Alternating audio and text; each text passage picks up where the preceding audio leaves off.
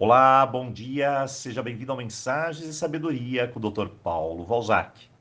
Para quem está chegando agora, seja bem-vindo.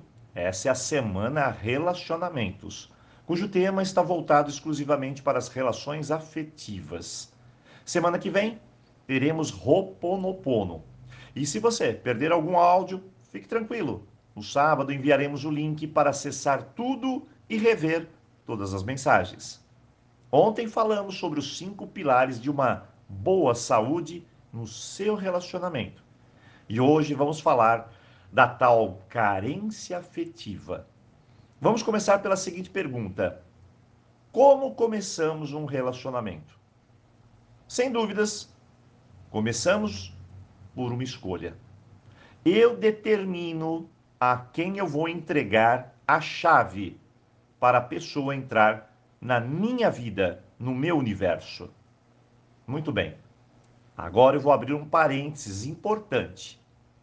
Muitas pessoas chegam a mim e perguntam: Dr. Paulo, o que eu faço para atrair alguém na minha vida? Olha, só de ouvir essa pergunta já me dá dor de cabeça, pois mostra o quão despreparado está essa pessoa para se relacionar. E eu garanto, sem sombra de dúvida alguma, que essa pessoa vai ter muita, mas muita dor de cabeça em se tratando de relacionamento afetivo. Você sabe que a maturidade já nos diz, não é uma questão de atrair. Isso, inclusive, é simples, fácil.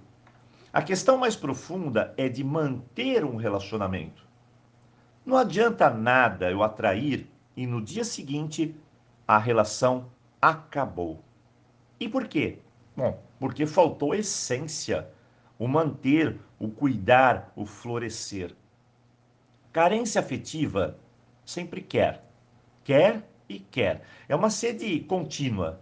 Não importa o que, quem ou como, a pessoa tem uma sede por amor incrível. Ela quer atenção, carinho, quer ser necessária. E claro, todo mundo quer, mas na carência afetiva, ela quer tudo isso milhões de vezes a mais. A questão em si é que quem tem carência afetiva sabe atrair, mas não sabe manter. Ela, antes de mais nada, vai precisar cuidar da sua autoestima, se valorizar mais, olhar um pouco mais para si do que para o outro, aprender que ela pode escolher bem, pode definir o que deseja de bom para si e profundamente se amar e aceitar-se. Senão, o que acontece? Bem, existe um jogo na carência afetiva e ele é mais ou menos assim, não é uma regra. A pessoa quer amor, atenção, carinho, uma relação. Ela precisa desesperadamente disso e não percebe que primeiro ela tem de dar a si mesma tudo isso. Então, ela não faz isso e ela vai procurar tudo isso no outro.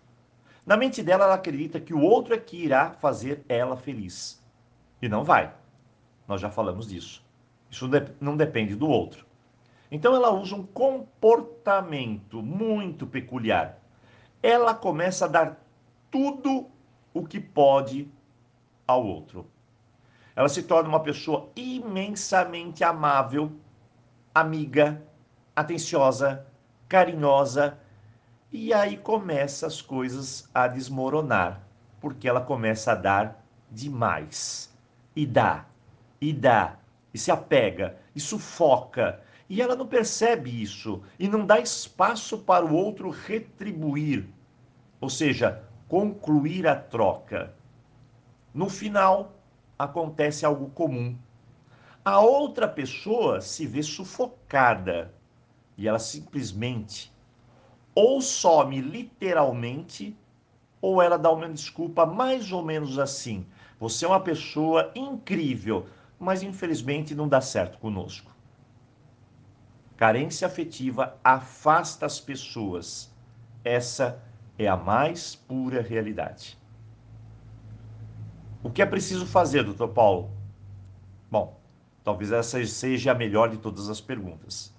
Primeiro, investir no resgate da sua autoestima, do seu auto-amor. Segundo, olhar e frear esse instinto de só dar, de se tornar meloso apegado, pois lá no final o que virá é decepção, pelo outro não retribuir da mesma maneira que você deu.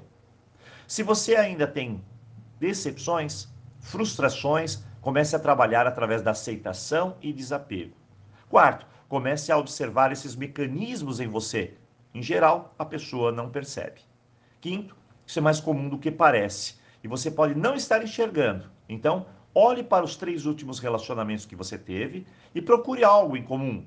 Neles, tem alguma coisa que não deu certo, que não funcionou. É repetição. E aí você verá a carência afetiva. E sexto, relações saudáveis precisam da troca. Nunca será uma mão única. E nem será o jogo de eu somente dar. O outro tem que devolver. Dê e aguarde. O fluxo precisa ser respeitado. Por fim, reconhecer padrões como esses pode te ajudar a conseguir boas relações ou mesmo a mantê-las, o que é mais importante. Hoje, carência afetiva. Vamos avaliar nossa relação e amanhã, último dia da semana relacionamentos. E não se esqueça, dia 10 tem vários cursos começando aqui no canal WhatsApp. Se ainda você não reservou sua vaga, corre, porque elas são limitadas. Um ótimo dia para você e, claro, uma boa reflexão.